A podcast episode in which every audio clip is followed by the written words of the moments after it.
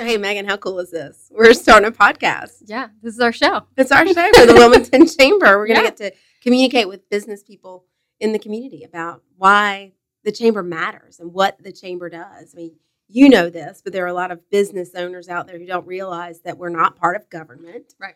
We collaborate with government. We'll talk Right. about that, but Mhm. uh, but that we are a not-for-profit membership association for businesses Mhm. that they join and there are benefits to that uh, membership investment that they make in our organization and we have bylaws and we have committees that they can participate in um, um, you know a chamber our chamber gosh over a 155 year old chamber here the oldest chamber in the state of north carolina it's pretty Mhm. cool Yeah, yeah, it's excited. I'm ready to play uh, Chamber of Commerce Mythbusters with you and talk about what it is we actually do and, and what it is we don't do and um, kind of get into the nitty gritty. You get the real story about the Chamber of Commerce today. So thanks for Absolutely. tuning in. So speaking of that, Mm. so you've been on the staff team now for just a little over two years, Mhm. and you'd never really been associated with the chamber prior to that. So, Right. what are some of the biggest surprises for you, either that we do do or that we don't do?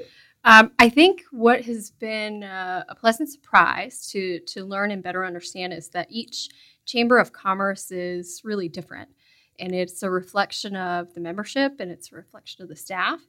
Um, and as collaborative as chambers of commerce can be in each community, uh, what we're working on is all very different. And and it's kind of like uh, my background in franchising, where where you know we are similar we don't necessarily all have to march the same way. Um, so, what the U.S. Chamber of Commerce does, or what North Carolina Chamber of Commerce does, may not make sense. Or what what a beach Chamber of Commerce is doing may not make sense for us. And so, um, that's been really interesting uh, to kind of better understand. Um, I think the other really interesting part for me and my personality and what motivates me is just uh, really getting to know our members better and the businesses that they run and and all of the knowledge that they have and how it contributes to the work that we do in advocacy and connecting businesses um, what's what have you said before you said something to me when i first started working at the chamber of commerce about what you know That I'm an inch deep and Yeah. a mile wide. I know a little bit about a whole lot of things, but we have members who know a whole lot Yeah. about all of those things. And and when we need that expertise, it's it's a look at the directory make Yeah. a phone call. Yeah. It's a great resource to have. Yeah, it is, and and I guess that's why I say each chamber of commerce is different. Um, I I don't have a policy program that's shoved down at us from on high. It comes from below and to the side, and um, it comes from the members and Absolutely. and what we have to do for our unique community. So That's a um, myth that um, that we should bust every chance we get. mhm. Um, every local chamber of commerce is a separate entity. Right. We are not a part of the state chamber of commerce or the U.S. chamber of commerce, except that we are investor members in those organizations. And so the state chamber, the North Carolina Chamber of Commerce, gives us great intel and research on state policies and how Mhm. we might uh, make state policies even better for business growth, right? Same with the U.S. Chamber, but we don't have to agree with them. Uh, we are unique uh, as a Wilmington Chamber of Commerce from, say, the Raleigh Chamber of Mhm. Commerce, and so we we get to be hyper focused on the local level. And uh, the Raleigh Chamber is not likely to advocate for uh, renourishing our beaches, right. However, the, the the highest number of property owners in New Hanover County on the beaches comes from the Triangle counties, especially Wake County. So the Raleigh Chamber should care about Right. renourishing our beaches, but that's not a top issue for them. Mhm. It is for us, making sure those beaches remain um, uh, an asset for our tourism economy is critical. But that's Right. one of those myths that that the state chamber or the U.S. chamber tells us what to do. Right. Nope. Our local board does. Yeah, yeah. So that's been um, interesting and and um, really exciting for me to really better understand how our policy agenda is shaped and and and all the thought uh, that goes behind it. So yeah. Sure. So speaking of advocacy, right? Mhm. So, uh, gosh, I've been um, a lobbyist. Don't tell anybody. It's a bad word sometimes for some Mm. people, but not really. So um, I've seen myself as an, an advocate, an educator, and salesperson on issues that uh, impact business and business growth, right? Um, at the state, federal, and local level, and in several different communities now um, for over 30 years. Mhm. And so I, I instinctively know a lot about where policies ought to go. And um, if I feel like a elected body and elected body is going down a wrong path, I, I can pretty quickly figure that out and try to offer that uh, advice and counsel. And, um, and yet, you know, times change Mhm. and priorities change for, for employers and where the focus should be changes. And so that's why every year we go through a process with Mhm. our public policy committee and our partners around the community to let us know what what they are working on that might need policy changes that would help us impact our local ability to grow business Yeah. because that's what we're here for. What's our vision, Megan? Um, our vision is to grow the business community. Oh gosh, it's to promote prosperity by cultivating business growth. And that wasn't fair that I threw Megan under the bus that way. She it's not part of our program. it, it usually rolls off her tongue, but Mm. she's uh, she's a little bit focused on what we wanted to talk about today, so that was a catch Mm. question. Sorry Mhm. about that. You, Mhm. I won't I won't um, We're gonna your cut, cut. Wasn't a part of my quiz. Yeah.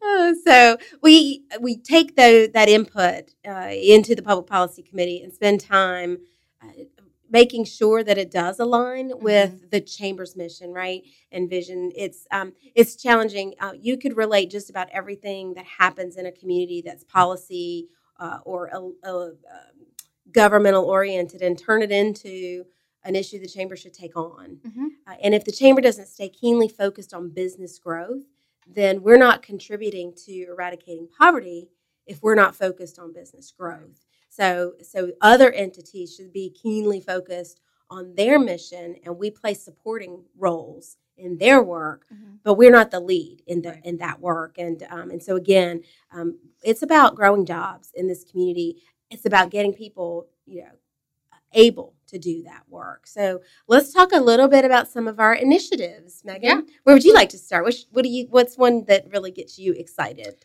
Um, well, yesterday I graduated from a leadership development program. You did Wilma graduate. Yeah, Yay. yeah, I'm in Yay. the Wilma Institute now. so, um, Wilma Institute graduate, and so um, I guess w- the leadership development piece is really interesting and critical for me, I know what I've gained from that program. So, so talking about the role the chamber plays, I guess, in Yeah. leadership development. We um, we have the longest serving leadership development program in the community. The Mhm. Wilmington Chamber uh, develops, implements Leadership Wilmington every year, where um, 30 to 35 uh, people in our community spend nine months together learning about our community, uh, different aspects. One day could be about art and culture and history, and another day is about health and human services. And you think about how broad those differences might Mhm. be, and yet giving them this true overarching view of our community allows them to focus on where they want to give back to the community. And then alongside all of that learning, they also get to participate in some pretty amazing professional development exercises to better themselves individually, to contribute more even to the company they work for. Yeah. Uh, there are other opportunities that we sometimes informally engage in. Uh, maybe we'll engage in more in the future, but they have to do with uh, development of young leaders, um, certainly development of elected officials that have an appreciation for making bold decisions and uh, those decisions that will continue to uh, support, again, the growth in our economy that leads to growth in jobs and then gets people out of poverty. Uh, we need elected officials that will make those decisions, and then we need uh, business people in this community to back them up and Mhm. stand up beside them and say thank you. Yeah, yeah, I think it's great. Yeah. I've been in this community for 20 years, and I think one of the takeaways, even people who've been here for a long time, could get from a leadership program like that is uh, the network and the people that you get to meet. You're, these aren't typically people you're meeting at a networking event after hours, and so um, developing more relationships in the community uh, with other people who are interested in leadership roles, Yeah. um, certainly great investment. Yeah, that also um, kind of is. Um, there are two other of our uh, key initiatives that tie back to that. One is talent development, and and another is our diversity, equity, and inclusion work that we're doing. Those Mhm. excite me. Yeah. Talk to me about Charlotte. Why do you? Why? Uh, how did you end up focusing on DEI in Wilmington? Oh wow, thank you. Um, you know, as I got here, uh, I was in a lot of rooms with a lot of people who look like me, Mhm. and um, reflecting back on the just true diversity in the Charlotte business community, it kind of started making me feel a little bit uncomfortable. Mhm. I got to be honest, and got lucky and uh, met uh, a young African American woman, businesswoman, dynamic Tracy Newkirk, and I don't have to tell everybody who she is because she's very well known in our community and her passion for ensuring that we create a black middle class in Wilmington like we've had in the past Mhm. and to get past uh, and to and to face face head on some of our our historic issues in this community around race but to but to also move past them and get back to what life was like in 1897 is what Tracy likes to say. So that excites me and has expanded to the Latin American community as well. And and I am excited about how that could um, expand into other ethnic groups as well as uh, potentially specific industry councils that we can help people feel comfortable in their in their in their in their space and then give them a broader connection to the rest of the business community because that's what we bring as the Yeah. chamber Yeah, I guess that's another chamber myth Yeah. to bust, Yes. right? Is that to be a member of the Chamber of Commerce, I have to be a major employer. Right. I have to be a Fortune 500 company. right Um, and I don't think that's the case at all. We have close to 950 business members, and many of them are, are small and mid sized companies Yeah. that are um, just looking to connect or Yeah. looking for the advocacy work that we do. And so, um, yeah. Uh, I'm excited about what we might be able to do in 2022 around um, true talent development, um, expanding on some of the apprenticeship, internship pilots that we have going with New Hanover County, um, and the role that we play in in making sure we have a quality of place. Because Mhm. while it is about jobs, it's also about uh, attracting and developing and retaining the talent and. It, it takes a lot of different things to be able to retain different talent. I live, you know, in a home quarter acre lot with a fenced in backyard. Mhm. When my son graduates next year, I want to live in a condo in a high rise downtown. Mhm. Um, and we so we have to have both of those options. And Right. uh, and and uh, I want to be able to walk to the Live Oak Bank Pavilion at Riverfront Park, and then walk to Seabird to eat my oysters before I go home, and things like that. So um, we have a lot of chamber members that I could um, benefit from downtown. Yeah, So, yeah. yeah. So we talk about um, retaining people in Mhm. our community and helping to continue developing people. What are we What are we doing next year when it comes to small business retention? I'm excited about economic development too. Yeah. Our, our buddy Josh, Josh Hallingsey joined the team back in Mhm. November, and he's going to do a phenomenal job making sure we are uh, paying closer attention. So business retention and expansion, making sure that those businesses that are in our community and they don't- they don't have to be chamber members, Right. Um, but that they are potentially like at this precipice for phenomenal growth or stagnation, or they might leave the community. Well, we don't want either of those second things to happen. And so having Josh as a resource to help those business owners get connected to what they need to make sure that that is an uphill climb as opposed to an exit or a downhill fall. And um, I'm excited about what he'll be able to, to do there. Yeah, yeah. I think we'll get to hear a little bit more from Josh maybe in a future episode. Yeah. Bring him in. Yeah, we'll Yeah. tease everybody on that. Yeah. And then finally, I just I have to I can't I can't end this first episode uh, of of 2021 that will turn into a 2022 um, series that we star in, that we the Chamber of Commerce star in, um, to, without saying bridge. Right. My my friends and colleagues and my board members would be Mhm. very disappointed if I didn't talk Mhm. about the need for investing in infrastructure, Yep. and that's across the True. board. It's I know right? It's it's streets, it's um, it's sidewalks, it's Okay. bike paths, it's um, it's also relocating rail from downtown so that it doesn't Im- impact our ability to get around town. And then um, and then it, the most important in my mind right now is ensuring we have a plan to replace the Cape Fear Memorial Bridge, as it's um, not going to be able to accommodate 80,000 cars uh, much longer. And that's what we are expecting because uh, New Hanover County can't house all of our talent. Mhm. Um, commerce does not know a county line, Mhm. and neither do people's commuting patterns. And so we have to make sure that bridge that connects us to All Points West um, is is a fantastic bridge that can accommodate all of that growth. Yeah. Ready for a showpiece. I know, So right? Keep talking about the bridge That's right. till we get where we're trying to go. That's right.